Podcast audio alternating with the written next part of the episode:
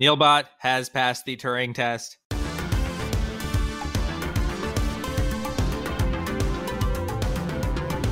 Hey there, welcome to Hot Takedown, the show where the hot takes of the sports world meet the numbers that prove them right or tear them down. Today is November 10th, 2020.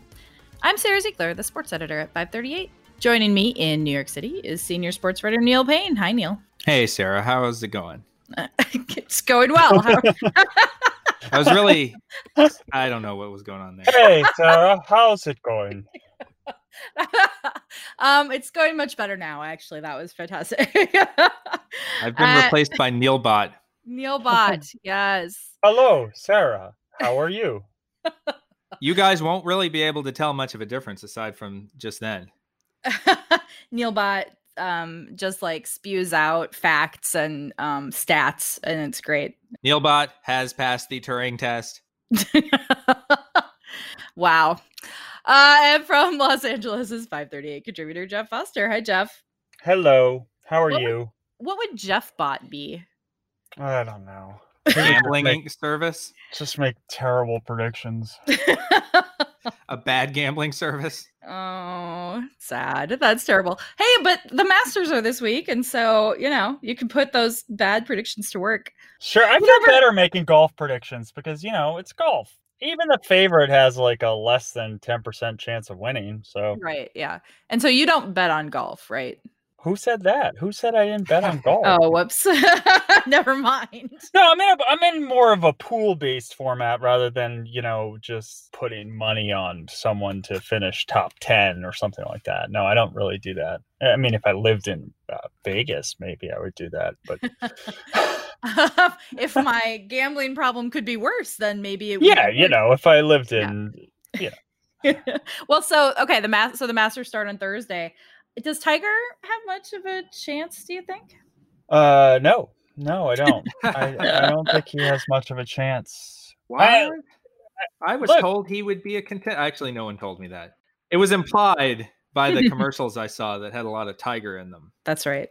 if he's gonna win a major in his current form, I guess it would be this one because this is like the one.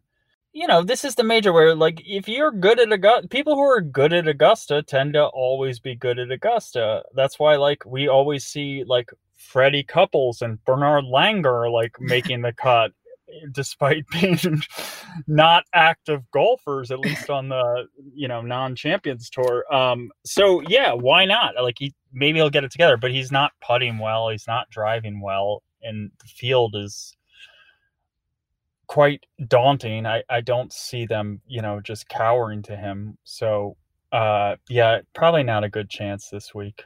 Although Jeff, is it true? Maybe I maybe the pandemic has distorted my memory, but Tiger is still the defending champion, right? He that is. right? He is. yeah, it's insane. The other thing which is pretty reliable with Tiger is he is not good when it's cold. And I, I don't know what the temperatures are going to be there, but they're not going to be the way they normally are at the Masters.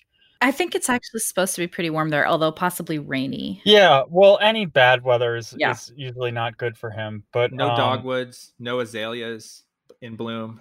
It's got to be a little chilly out there in the morning. I mean, they're also doing it. They're playing early because, and they're splitting up the, uh, you know, because they're worried about the sun. Right, yeah. They don't You usually know. have to work with uh, you know, yeah, with less daylight. I don't know. I, I don't see it happening, but I, I've also, you know, would love it to happen because Yeah. anytime he's involved, it's it's always super fun. Okay. On today's show, we'll take a closer look at the current NFL frontrunners, what they have going for them about midway through the season, and what might be holding them back. Then we'll turn our attention to college football. We're a couple weeks from the first college football playoff ranking, so we'll talk about what we think the playoffs will look like and why Clemson will probably be in the top four anyway, despite that loss to Notre Dame. So, since we're heading into week 10 in the NFL, we wanted to do something a little different. We're going to go through one by one the top five teams in the 538 model. They are the Kansas City Chiefs, Pittsburgh Steelers, New Orleans Saints, Baltimore Ravens, and Green Bay Packers. What's the case for each of these teams to go all the way to the Super Bowl, and which takes about their chances might be misguided? We'll start with the Chiefs, who beat the Carolina Panthers on Sunday. Patrick Mahomes broke Dan Marino's record as the fastest quarterback to reach 100 touchdown passes. No big deal. Ryan Clark on ESPN's First Take talked about Patrick Mahomes' fatigue setting in, that the Chiefs are so good, we're bored of them. And we're the same way with Patrick Mahomes. We have Patrick Mahomes fatigue, but it took us two years. It didn't take us a career. It didn't take us a decade. It took us two years to get Patrick Mahomes fatigue. It took us two years to start rooting for the other great stories in football. Man, let's right. root for Russ. We want Russ to do it. And Russ is balling, but we wanted Russ to do it because we wanted to see something different. We felt like he deserved his time. Even though Patrick Mahomes only did it for two years. Last year, Lamar Jackson, we were like, ooh, Patrick Mahomes is hurt. We have never seen anybody play the quarterback position like this. Ooh, we got it. We love Lamar, and Lamar deserved it. But Josh Allen early on this year, or even Tom Brady when he starts creeping in. And now Aaron Rodgers is somebody we focus on again because he had a dip right? He had a dip, and now he has a story. Y'all drafted his successor. Y'all didn't get him weapons on the outside. And so now we look at the things that Aaron Rodgers does through a different prism. But Patrick Mahomes doesn't have well, that. Right, He's still Ryan. in the same place with all ahead, these Max. great weapons and this great coach, and we I'll do take in, it for granted. Ahead, Should we be talking more about the Chiefs? Neil, have they reached a level of good where they're just not interesting to discuss? I don't think any team that has Patrick Mahomes is not interesting. Right. Um, I think, especially if we're talking about teams that I want to watch. I mean, the Chiefs are probably still number one on that list, uh, and and maybe for the majority of fans. Um, I think there's a little bit of something to the idea that maybe we're just taking Mahomes for granted at this point because that happens to everyone. Uh, and he mentioned Aaron Rodgers. I mean, we sort of took him for granted uh, for a while, like the types of throws that he would make. Every so often, he would give us one of those hail marys to beat a team in the last second of the game. We'd be like, oh, yeah, Aaron Rodgers is like one of the only people on the planet that can do this. Well, Mahomes joined him once he um, he he got to the NFL as as one of the few players that can make that type of throw. Um, eh, so yeah, I don't I don't know that I'm buying that we're like totally like not paying attention to the Chiefs. Um, and and maybe there is the narrative that they've regressed a little bit, and statistically that's not really true either in terms of they have the same ranking in expected points added this season as last season. Uh, I believe same ranking in terms of the simple rating system, which is adjusted, schedule adjusted point differential uh, as they did last season. Now, I should say they were second behind the Baltimore Ravens in both of those, um, uh, who we'll talk about in a second. But I don't think that we're necessarily uh, sleeping on them in terms of contenders. It's sort of like a no, they're assumed to be there at the end and we're just sort of playing out the string and uh, unless something changes uh, we haven't reassessed them for that. Yeah I, I feel like there's this i mean when you cover sports teams that are supposed to be good and are good it's not that they're not interesting it's that like they did the thing that they were supposed to do. And so what do you say about them aside from they did the thing that we do love novelty. I mean, we love us some novelty, and we love teams that are kind of coming out of nowhere or like great, you know, stories like news stories, like the Chiefs win Mahomes his first year as a starter and we were seeing him do those no look throws and all the you know crazy stuff that he was doing which for the record he's better now than he was then. Uh, but it was such a revelation that i think yeah the shiny object gets more attention and the chiefs are just sort of a and mahomes is a perma shiny object. We're not it's it's sort of been shiny. We're we're blinded to it maybe. I don't know. It's also the system though. I mean they, they're a machine right now and it just seems like every time they get the ball, they're going to march down with ease and score a touchdown. It, it was sort of like the that ridiculous game a few weeks ago where the I think it was Anthony Lynn and the Chargers gave the ball back to them. Like, why are you giving the ball back to them? That's not going to go well. I mean, it's just and I think Andy Reid's play calling and some of this play design with Tyreek Hill, with Travis Kelce, with all these other weapons on the outside it's consistent. And I think that's essentially, you know, consistency at a certain point gets boring. And I think there's something about the type of team. Like if they were, uh, I mean, they're not a bad defensive team, but they're certainly the best offensive team uh, in, in, that balance between offense and defense. If it were the other way around and it was just sort of like a grinded out, dominating defensive team that had like a pretty good offense, but maybe not the the best in the league, I think we would maybe it would be easier to get bored with a team like that, right? Because it's just less. And I think it's inherently less exciting to see a great defensive team. Maybe I'm offending all of those yeah, fans but, of grinded but, but, out defensive struggles out there, but I think I speak for most fans when it's like it, it's more fun to watch a great offensive team work. But Josh Hermsmeyer, um, our Josh Hermsmeyer, you know, this is one of his biggest points is that defense is not sticky. I mean, you don't see defensive dynasty like the 85 Bears lasted a year, you know, you don't see dominant defenses return year after year whereas on offense if you have all these pieces in place and this play calling it it can last. So uh, but generally I do agree. Yeah, they're not the uh, 90s New Jersey Devils who are just smothering teams and boring the league um and winning.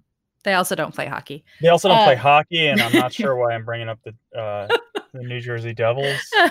We why met our not? quota for the for the episode, right? But I also think there's, um, you know, within a team, uh, within a season, the middle of the season is sort of the who is, who are the underdogs um, or who hasn't performed up to what we want from them yet and those are going to be the stories in the middle of the season more than here is a player who is consistently great.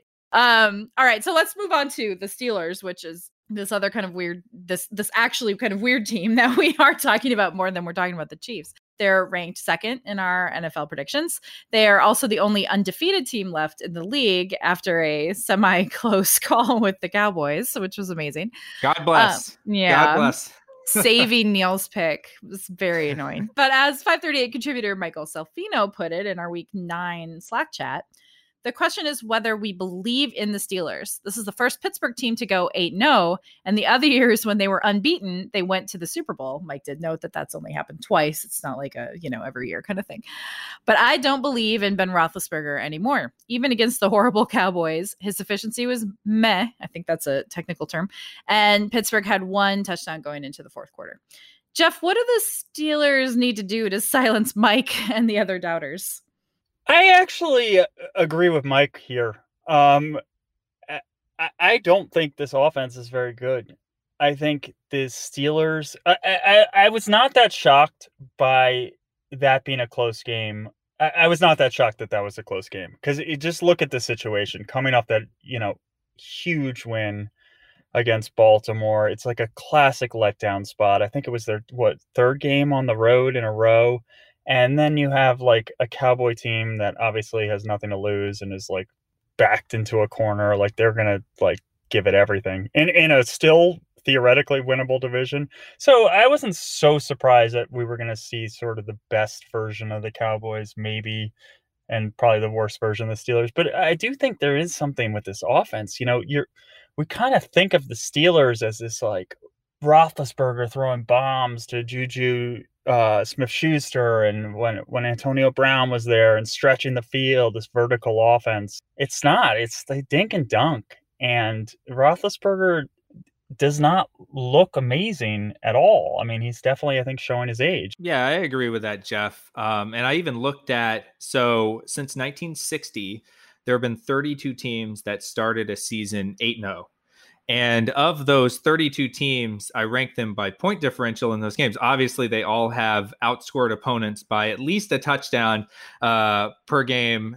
Over that, you, you kind of can't go 8 0 without racking up a nice point differential. The best ever through uh, eight games for an undefeated team was the 2007 Patriots. They beat teams by 25.5 points per game in their first eight games of that season. Uh, but the Steelers, out of those 32 teams uh, in 2020, ranked 29th out of 32. They're only beating teams by 9.3 points per game. Again, beating teams by 9.3 points per game is pretty good at midseason, uh, but only three teams, the 2015 Carolina Panthers, uh, who I think went 15 and 1 uh, the 1990 San Francisco 49ers, which is an odd, you wouldn't think of them on that list, and the 2006 Indianapolis Colts. Those are the only teams that outscored opponents by fewer points per game while starting a season 8 0 than the 2020 Steelers have. So probably they've been kind of lucky if you look at their point differential and try to figure out what their record should be based on that. Uh, they, they are not the best team by point differential, not the best team by SRS simple rating system, not the best team by expected points added so far this season, despite the being the only undefeated team. Okay, so let's move on to another team. So the big game of the weekend was the absolute dismantling of the Tampa Bay Buccaneers by the New Oof. Orleans Saints. Oof. One of us picked that Bucks team in that game, which is even hard to even imagine right now. Um, but yeah, one of us did that, made that pick, huh? Rock bottom. I was so embarrassed. I was so embarrassed. I was thinking about calling in sick to the show. And then I Oh, realized I need to own up to it. I also offered to take a negative point. you did. which we should mandate that yes, if you have a particularly egregious pick, I mean, what was if your that? pick loses by, by uh, three touchdowns or more, you lose I mean, a point. at one point I felt like I was watching like Tuesday night MACtion between like Akron and I don't know Buffalo. Just you know, one team just destroying the other in an empty stadium on a weekday night. I, I, it was oh It was bad. Yeah, it wasn't it wasn't good. Um but I mean a lot of the reaction to the game has been about how bad a night it was for Tom Brady and it was not good for Tom Brady. But Neil, what does it say about the Saints? Do we believe in them any more than we believe in the Steelers? Uh, yeah. I mean, I would say I believe in the Saints at least as much as the Steelers, and I think it said more. Like you're right that people were kind of using it to dump on Tom Brady and the Buccaneers, which I'm here for. It's but fun, at the yeah. same time, yeah, it's fun.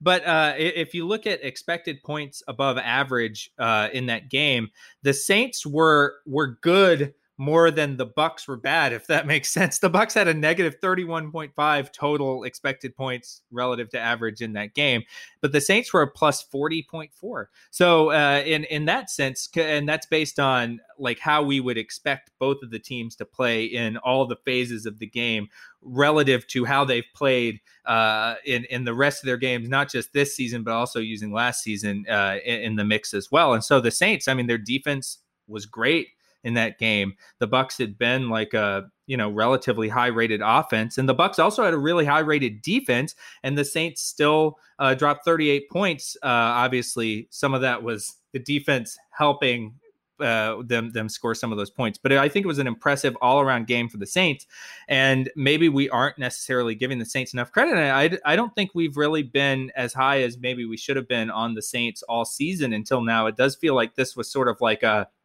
oh hey this team is still good kind of thing. And there was the narrative around drew brees you know not being able to really throw like he used to which i think is an interesting comparison with roethlisberger too because we know that he's coming off the injury doesn't seem to necessarily have the same fastball uh, that that he did earlier uh, in his career. I think it's similar to to Brees, but Brees just has so many guys to throw to, especially with Michael Thomas back, uh, and just has like a pitch perfect understanding of that offense and and kind of where to to move the ball around to. So, uh, yeah, I think that uh, if if people were not paying attention to the Saints until now, they are paying attention now. I think after that game, uh, and and as well they should have. I will say, like, I think we can be forgiven for not like seeing the Saints as one of the top tier teams right away. They lost to the Raiders, they lost to the Packers. They needed overtime to beat the Chargers and the Bears. They barely beat the Panthers. So it's really they've only really looked fantastic against Tampa. so, all right, let's talk about the Ravens, who are number four in our model. They got their 10th straight road win. They also broke a streak of 20 consecutive losses when trailing at halftime, which uh, was good, good job. Um, they came back against the Colts. They were also shorthanded because several players needed to be quarantined because of quarterback Marlon Humphrey's COVID diagnosis. Does this show that the Ravens have another gear, Jeff? Or is Lamar Jackson still kind of the quarterback who really beats bad teams and maybe comes up short against good teams? I, I still think that's true to a certain extent. I still think, you know, what was exposed against Tennessee in the playoffs might be true. It, it- it's not the passing attack that we saw last year. I mean, that was the really interesting thing last year that the way Lamar was able to mix in that passing threat. Um, you know, going to Mark Andrews and Hollywood Brown, and we haven't really seen that this year. Um, but we still, you know, that in combination with his ability to run and the the running the running game in general was just scary and it's not quite there, but the defense is still great. I think losing um, losing their tackle Ronnie Stanley in the Pittsburgh game can't get understated. That was huge. Um, he's obviously like the key piece of their offensive line, and and they don't have him, so that that'll not help the offense at all. But I, I think the win Sunday was impressive because that's a good Colts team, and and to do that on the heels of that really bad loss, Pittsburgh. I mean, they're obviously can't be written off at all um, on the defense alone. Well, finally, let's check in with the Packers. Um, we would normally be talking about Aaron Rodgers, of course, but as noted by ESPN's Stats and Information Group, Davante Adams is the first player since Randy Moss in 2007 to have at least 600 yards and eight touchdowns in his first six games of a season. That's pretty amazing. So is is the like the lack of offensive weapons narrative for Rodgers maybe a little bit overblown, Neil? How how should we be thinking about what Green Bay is capable of? Well, yeah, I mean, I love to see Davante Adams kind of. I mean, he had already been known as one of the better receivers in the league, but this is, you know, what uh, like another level for him, even by his standards. He's, I think, leading the league with 112.5 receiving yards per game. Anytime you're above 110 receiving yards per game, you're doing a pretty good job. Uh, and and maybe that uh, accounts for a little bit of that chatter that we had heard at the beginning of the season about like, oh, Rodgers doesn't have enough weapons. Well, if Davante Adams is going to play like one of the best receivers in the league, that kind of changes that a little bit. And of course, Aaron Jones is having another good season in terms of just being this kind of all around rushing, passing kind of weapon that they have. And that's why, uh, if you look at their numbers on paper so far, they have the best offense in football by expected points, second best passing attack, seventh best running attack. Really, for them, the defense uh, is the area where they've been worse, which I think is also kind of interesting because we thought of them as being a more balanced team going into the year, and maybe the offense might have question marks uh, if if Rodgers does it. You know, because Rodgers had not the narrative around Rodgers was that he had not played like Rodgers in a little while. And and the question was whether or not he was still the same guy that we think of when we think of as Aaron Rodgers. Well he's playing like Aaron Rodgers again. I think he has the number 1 quarterback rating uh, in in football so far this year but it's really the question of whether their defense uh, can kind of keep up with that. And in that sense it's kind of a weird return to form of the Packers as we conceptualize them during maybe the early 2010s. Like think about the team that went 15 and 1 and had the amazing offense and just god awful defense and ended up uh, getting upset by the New York Giants in the playoffs. That that kind of era of the Packers where it's like a lot on Rodgers and a lot on the guys he's throwing to, but um, the defense is just meh, so so and and just trying to kind of hold back the the dam from breaking and let Aaron Rodgers produce points. I mean, and the Packers could have beaten the Vikings if they had, you know, they they came they came close to getting back in it at the very end. I, I was very convinced that they were going to beat the Vikings um, because they have Rodgers and because he can do kind of anything. And so, you know, maybe that won't always be the case, and they won't always they weren't really in the the Bucks game. They lost that by substantially more. But, you know, if they give themselves, if their defense can give them, give their offense a chance, that'll be the key. But if a running back can run wild, then there's that problem too. So yeah, that's uh those are the top five teams in our model. They have changed though pretty quite a bit during the season. You know, the Seahawks have been up there and then not. The Bucks were up there and then not. Um, we don't really know we're not totally sold on the Bills yet, even though they're looking better and better all the time. So it's not like these are these are obviously not the only five teams. All right, well, we can't end this week without making our picks in our NFL Survivor pool. Uh, we can, we can actually. That's we're out of uh, time. We're out of time. Uh, sure, yeah. um, sorry, Jeff. Neil and I both had um, you know, nervous weeks. Neil's Steelers and and my Texans. Um, it looked like both of them could lose at certain points, but we each got a point. We don't need to talk more about Jeff's pick. Um, I, no, I, I want to talk there. more about it. I want to talk more about it. What happened was I realized I had used all the teams that I wanted to use, and I, I, panicked. It's like a fantasy draft when the guy in front of you takes the person who uh, who you wanted, and you end up taking like a kicker in the seventh round. I would never do that, but people do do that.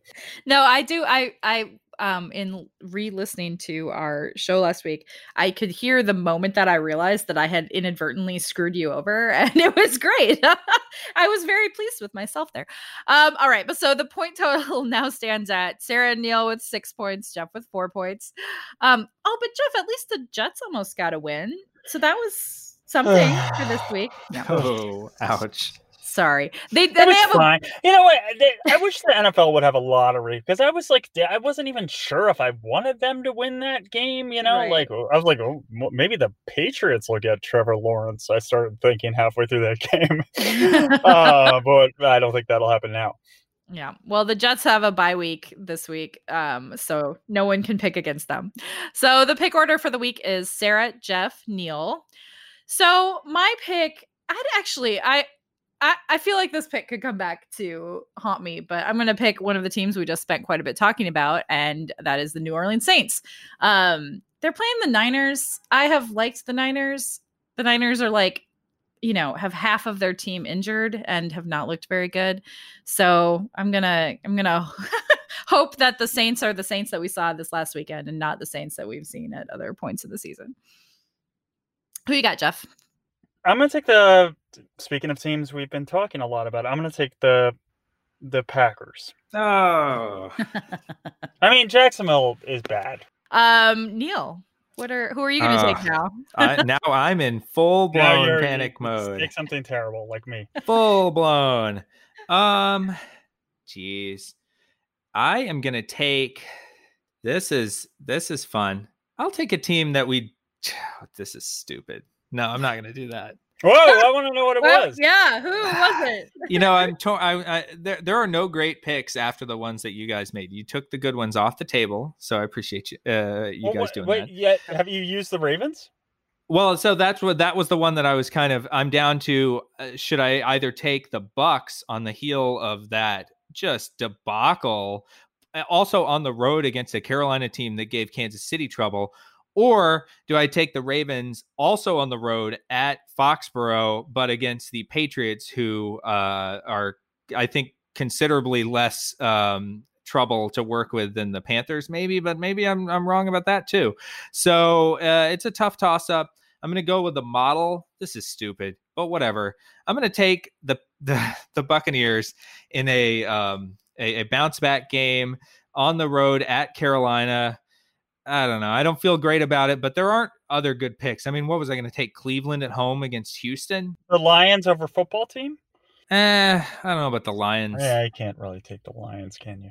wow all right saints packers bucks well this will be uh this will be a good one i'm uh, i'm excited to see how these turn out This was a mistake. I love that you're second guessing it immediately. All right. Uh, we will take a quick break. We'll be back to talk about college football in just a moment. The College Football Playoff Selection Committee is set to meet for the first time in a couple of weeks. So we wanted to check in and see how the race for those top four playoff spots is shaping up. In short, not great for Clemson, who lost future New York Jets quarterback Trevor Lawrence to a COVID 19 diagnosis two weeks ago, and then lost an overtime game to Notre Dame this weekend. The AP rankings still have Clemson at number four, with Ohio State at number three, Notre Dame newly installed at number two, and Alabama at number one. On ESPN's Get Up, Heather Dinich argued that the committee could make this year even weirder with an all ACC SEC playoff. They're still in this thing, Greeny. Look, I think what we learned from Saturday is that the ACC has the potential for two top four teams. They have to avoid any upsets for the rest of the regular season. I think they can do that. Brian Kelly has stressed that repeatedly. But it's not just the ACC, it's the SEC too that has the potential. Look, the, A- the SEC can state a case if Florida, which took the lead in the SEC East, runs the table and knocks off Alabama in the SEC championship game. You can have two SEC teams in the debate with the College Football Playoff Selection Committee. So the field got more crowded. All right, Jeff, do you agree that the field is more competitive now? How should the playoff committee, you know, interpret Clemson's loss to Notre Dame? I think they're going to play again. I mean, this is the thing about this year, which is unusual. Um, with you know, we have an ACC championship game looming, and I think Clemson will probably play Notre Dame again. They'll probably have Lawrence back, and they'll probably win that game. And then what do they do? In that case, I think you could see two ACC teams in the playoff. I mean that that sort of makes the most sense. I think there's obviously, you know, Alabama and Ohio State seem pretty good chances of, of just running the table. And then there you go. I mean, uh, the question would be: Does someone from the Pac-12 go undefeated? That that you know, um, kind of throws a, a, wrench in things. Um, or or Alabama losing in the SEC championship, like Florida is an interesting team with one loss. If they were to beat Alabama, I could already see like an early sort of doomsday scenario of, of Florida beating Alabama in SEC championship, Clemson beating Notre Dame, then who gets left out. I do feel that the powers that be are always dying to have Notre Dame involved. Um, so I, I think whatever sort of conspiracy theories lie there, there is some truth to that. I think, you know, Notre Dame's a big, big ticket draw, and I think they do want them in the playoff um, if it comes down to a tough decision. Yeah, I think I think that that does feel right. Um, it would be really interesting if Alabama loses because the playoff committee has obviously shown that they are very willing to put a one loss Alabama team into the playoff, um, even if it's the their, their it was their last game. That has happened quite a bit. Uh, we, we, do have a little anecdotal evidence from a couple years ago because when we were doing our own uh, probabilities for the playoff, uh, and Notre Dame uh, I think they were undefeated or, uh, you know, one loss. They were right there in the conversation at the very end. And we had them at a like shockingly low probability because the the algorithm didn't know they were Notre Dame. And some of that is yes, how do you deal with independence? How do you deal with um, conference champions and kind of uh, go against that? But I think we all knew in our gut that Notre Dame had a much higher chance of making it than the model was giving them. And one of the reasons why is well, we know they're Notre Dame. and we made a change in our model to account for the fact that they are Notre Dame, which is a Did we call it the Notre Dame adjustment? Yes. But it was not uh, it was not hard coded in that like if team name equals Notre Dame boost their playoff chances. It, it really was about how to deal with independence uh, and how do you balance the value of a conference championship. But the reason why there has to be that adjustment is because Notre Dame has you know, so often kind of gotten the benefit of the doubt as though they were a major conference champion. This year, it doesn't matter. This year, you know, they they're playing an ACC schedule, and maybe the team we need to talk about uh, benefiting or not benefiting from that is BYU uh, in the independent conversation. Right. And I don't think anyone thinks that BYU would get the same benefit of the doubt as Notre Dame has as an independent. I if mean, the year is 1984, they would. Sure. Wait, is shout out to 19- Ty Detmer. Is the year 1984? I mean, it does feel a little dystopic. Not gonna lie. Yeah. Um, but okay. I mean, also, who is BYU playing? I mean, Western Kentucky, Texas State. I mean, I know they beat Boise, but Boise was on their like third or fourth string quarterback at that point. Um, so I, I don't know if BYU has the resume for it the irony of Notre Dame is that in past years, when they were sitting on a loss, they, by being independent, they were actively hurting their chances because they didn't get a chance at another signature win in a conference championship game. Now I feel like they can, they feel like they should be independent again because eh, they've they've done the hardest part of their schedule now. So in a if they were independent and they won out, they would be a lock. Um, but now it's a little more complicated. But the thing about BYU too, and this is where this is where I hate the playoff system so much. So BYU was supposed to play uh, Utah, Michigan State, Arizona State, Minnesota, Missouri, and Stanford before the pandemic destroyed everyone's plans and so now they're just you know, they're, you know they filled their schedule with whoever they could get now they got north alabama right right which is obviously not great so like but so they're not going to get to prove themselves to that they are really good um, on the the biggest stage because they couldn't play those games. It's just it's just it's not fair, and we're never gonna know. I I don't know. Boo hoo! Join a conference. I mean, I, I don't know. I, I never had patience for this narrative with Notre Dame, and I, I don't have patience for this narrative. but it didn't BYU hurt. Notre Dame. It never hurt no- Notre Dame, and it does hurt BYU. It, it did hurt. No, no, it did hurt them in previous years. I think it did hurt them in previous years because if they lost a game, they never, they didn't get a chance to to to sort of do this backdoor into the playoff by winning the conference championship game, which is the the best way for a team with losses to get into the playoff. But it probably balanced out against um, the Notre Dame benefit of the doubt factor, and also, I mean, they but they always play a tough schedule Yeah. like in the season, True. you know, because they're able to schedule all of these. You know, they have the historic rivalries in addition to just being able to kind of pick and choose like pretty good teams to play that boost their resume. So I don't think it's totally like, yeah, you, you make a great point, Sara. And also, I would also like to say though that the conference championship is not doesn't work that way for everyone. It works that way in the SEC, and it could might work that way in the ACC this year. It works that way when the when the playoff committee wants it to. It didn't work that way for the Big Twelve when you know Baylor and TCU got screwed over. I guess they didn't have a championship game then, but They didn't have one, Right. but then they added one in response to that, And and, then they still still, got work. locked Well, out yeah, I mean, the Big Twelve cannibalizing itself is just something that's here to stay every um, year. for whatever happens in that league.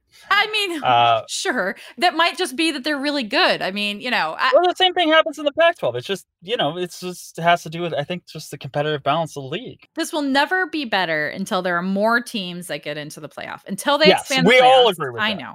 I By the just, way- I'm still way, mad. Cincinnati uh, among these teams, Cincinnati I think is the better team, and Cincinnati I think actually could make a pretty good case for the playoff. A because I think they're they just happen to be a very good team, and I think they can actually hang with any of these teams with that defense and and um you know Desmond Ridder and and, and a interesting offense that can also score points. So if they beat UCF and run the table, I don't know. I, I think that's a, a legitimate case. I don't think BYU has a case because they, you know, you can't hang your hat on your seven point win over UTSA. All right. Well, so if Cincinnati were to run the table, and then I want Cincinnati in. do you think they'd make it though? I mean, do you Uh, think probably, a probably not? if they're undefeated, it would be tough. But we did see this similar UCF, thing mhm. unfold with UCF. So and they didn't make it. So uh, why would this year be different? right? I think they have a better. Uh, you're totally right that they have a better chance if they run the table than BYU. Because because BYU right now, if you look at these ESPN numbers, they have an 89% chance to win out, but only a 23% chance to make the playoffs. Cincinnati only has a 19% chance to win out, but they have a 10% chance to make the playoff. And you have to think that that 10% is almost all comprised of the or totally comprised of those universes in which they win out so that you know 19% so conditional on them winning out, it seems like they have like a 50% chance that that might be overstating things a little bit. But I do think that they have the best chance. And also, it probably, I mean, it's a little tragic. I, I was one of the silver linings of this season happening in the chaotic or just happening at all but especially in the weird way that it has happened and looked like it might happen like without the Pac 12, without the Big Ten. Obviously, they will be playing, but weird, shortened schedules that the committee has to balance against teams that have played more games. One of the silver linings was supposed to be that it would be easier for one of these group of five teams, one of these teams outside the blue bloods of college uh, football to be able to actually get a foot in the door.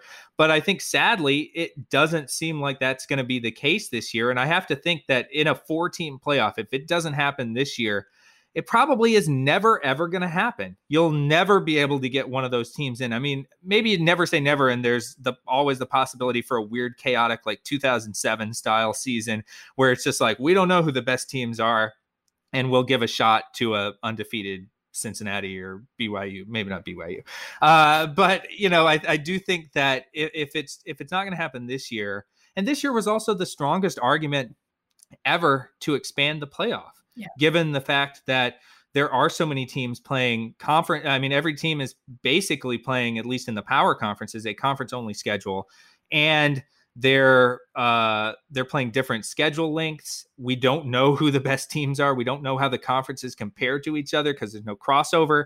You would think this would be the best argument ever to have a eight team playoff with automatic bids for the conference champs and so forth. And we talked about this.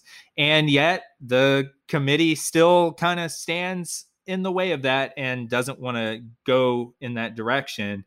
And I don't know. I don't know what it's going to take to get them to expand. Maybe they will eventually, just because the forces of, you know, progress will will tug at them. But gosh, this would have been a great year to to test it out. I mean, they're they'll do it when they realize when it makes them money. money. Exactly. I mean, that's that, and that's I guess that's the one thing that that I have hope for here because it would obviously make them more money. Like another more games, more of the best teams. They can hype that up and I mean it would it would be a moneymaker it's like they're it's like they're they're they remind the committee reminds me of like my parents when I was a kid who would just like say no to something and I didn't understand why and it was like why are they being so unfair to me and I like never figured you it out. You guys are so mean. Exactly. You're ruining my life. slam the door. The door. Yeah, yeah. exactly. why are they being such mean parents? Plays Pearl Jam really loud. uh, you know me so well. Um, no it was it's always been this like they don't want to add a week because of the academic calendar or something but even though there is a blank week already i mean in a normal year where army and navy are the only ones playing I, it's it doesn't really make sense. Yeah i just it doesn't really make sense.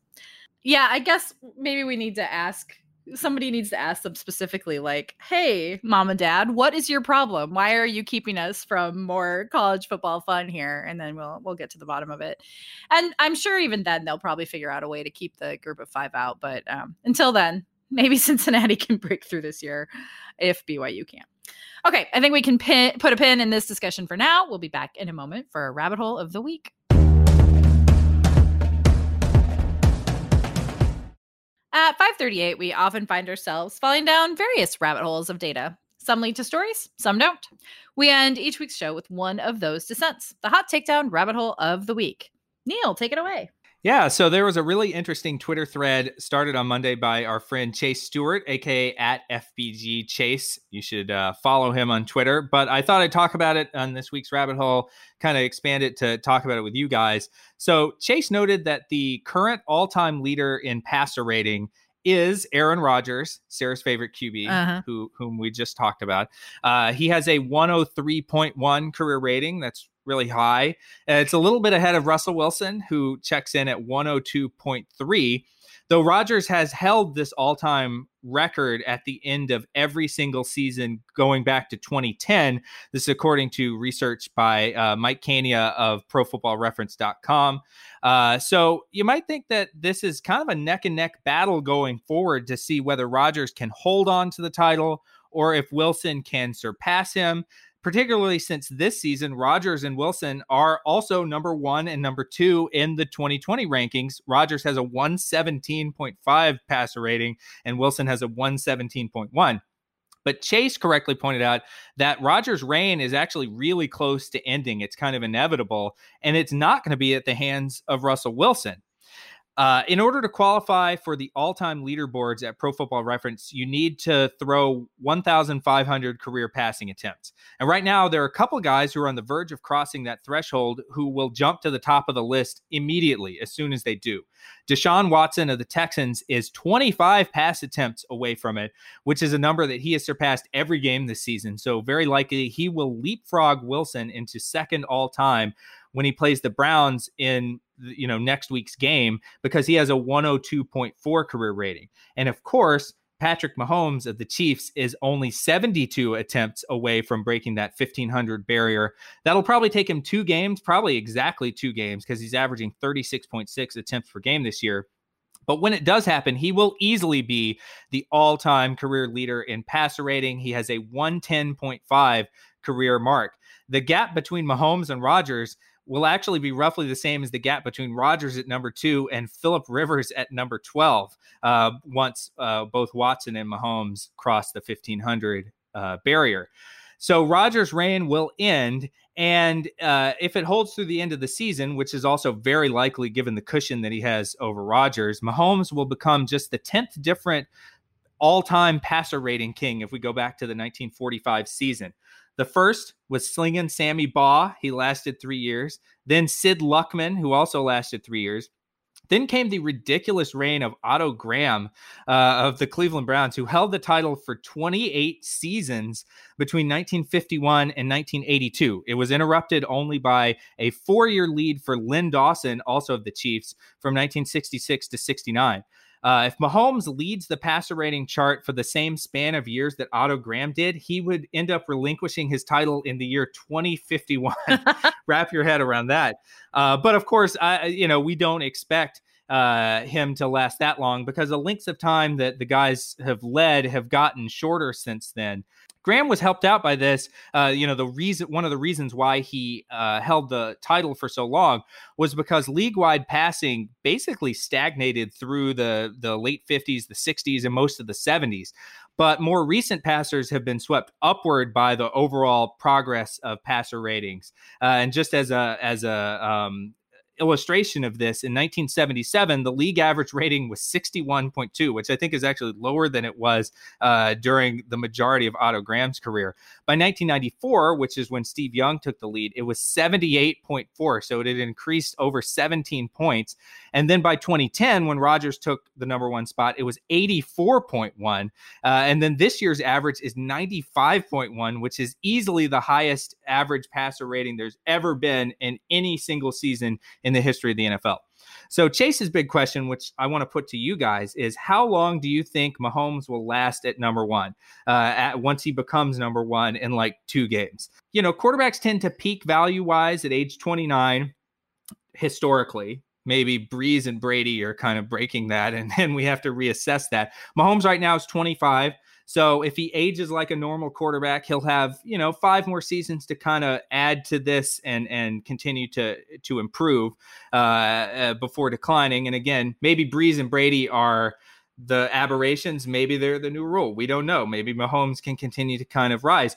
Uh, we also have to take into account how much of an advantage future passers will have in terms of the ever escalating passer rating numbers, or are we close to hitting diminishing returns for passing efficiency? I know Josh Hermsmeyer, our colleague, uh, he has said that teams still don't pass enough and that they could stand to to maybe pass even more and still maintain their level of efficiency. So maybe we haven't seen uh, the the point of diminishing returns, and that would help Mahomes over the rest of his career.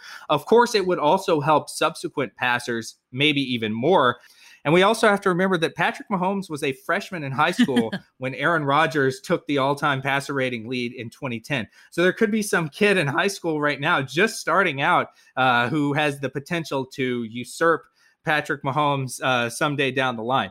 Chase's over under for when that might happen was around 2035, maybe more toward 2040. And I think that's reasonable, uh, particularly given Mahomes' lead over the field right now. Montana and Young, they only held it for 10 to 15 years apiece, even if we out, uh, you know, throw out those uh, you know weird years where Marino uh, or Warner led for a couple years. Uh, so 15 years would set the end of Mahomes' run at the top of the passer rating leaderboard uh, for this 2035 season. So what do you guys think? Do you think it uh, should be over or under? I I would say I would lean very slightly over that, but not much more over that. I'll say 2036. That'll be my pick. What do you guys think? I would probably say under. I, I just don't think. I mean, I think the way they're, as I was saying earlier, the way their offense is right now, you know, Reed, Hill, Kelce, uh, his numbers are going to be, you know, astronomical for a while. But things change, personnel changes in a in a salary cap sport, so it won't last forever, obviously, and I, I don't think it's sustainable forever. And I do think, you know, the genie's kind of out of the bottle with passing, and I, I don't think teams are going to. I think Josh is right. I don't think teams are going to go back to more run based football anytime soon. And we're seeing the younger quarterbacks break in earlier and pile up numbers earlier. Kyler Murray, Tua's already out there, looks good. Um, Lawrence, whoever else, Herbert, Herbert looks great. So yeah, I, I think Joe Burrow. Yeah, Joe Burrow, I guess. Even though he, he's like 28 years old already, oh, so I think he's actually uh, he's the same age as uh, Aaron Rodgers. he is. He's, He's up there. Joe Burrow's got to start thinking about retirement. I, I, like that Mike Zimmer and the Minnesota Vikings are standing in the breach against this passing revolution. They're determined to run more. Um, I think his the weapons that Patrick Mahomes had when he entered the league, and this is something we wrote about at the time. He he entered in the league in the best situation possible. Neil, you wrote that story. I think that really helped him in his first couple of years. I also though think that he is still getting better, which is like sort of impossible to like wrap my head around. But I think so I, I'm not sure the weapons will be as important later on once he is really like the most like finely tuned version of himself, like the best he can be. So I think I would take the over. I think I would take I think I would take like uh, 2040 or maybe even 2045 because I think there will we will hit a point where teams can't pass anymore. Like when teams are passing basically all the time and they're only every play. Yeah, they're Every like play. they're using play action. They're actually like faking the pass and then running. Like that's how Ooh. they're gonna flip this. I, know, I right? like that. The draw play is the new play action. exactly. There's actually I just read a story about that.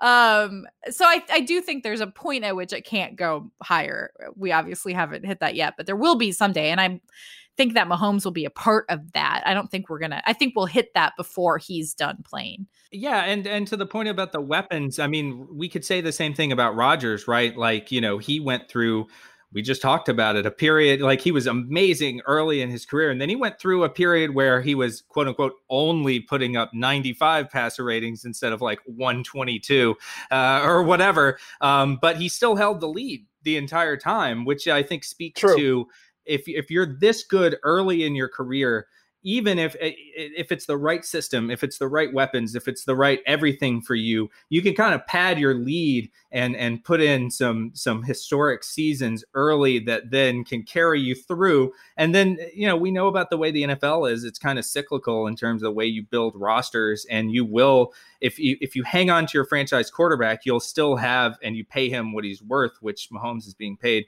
uh, that way now and and for the foreseeable future. You'll have these ebbs and flows of talent base around a guy that will probably uh, limit your ability to have the eye popping numbers for a while, but then maybe you'll kind of make your way back. Or maybe I'm just projecting Rodgers' career arc onto Mahomes, but it's not a bad projection. I think Rodgers and Mahomes might be the two most talented quarterbacks to ever live. Yeah, but I think that's a great point about Rodgers because you know I, I'm a firm believer that you know, Mike McCarthy for all those years was working against Aaron Rodgers. I think that team should have won. I, I know they won a Super Bowl, but I, I think that team should have probably won a couple. As a Vikings fan, Mike McCarthy remains my favorite Packer for exactly that reason. He's done a great job with Dallas, though. oh boy. Um, we'll have to save that for another podcast. Okay. um, that will do it for the rabbit hole and for this week's show.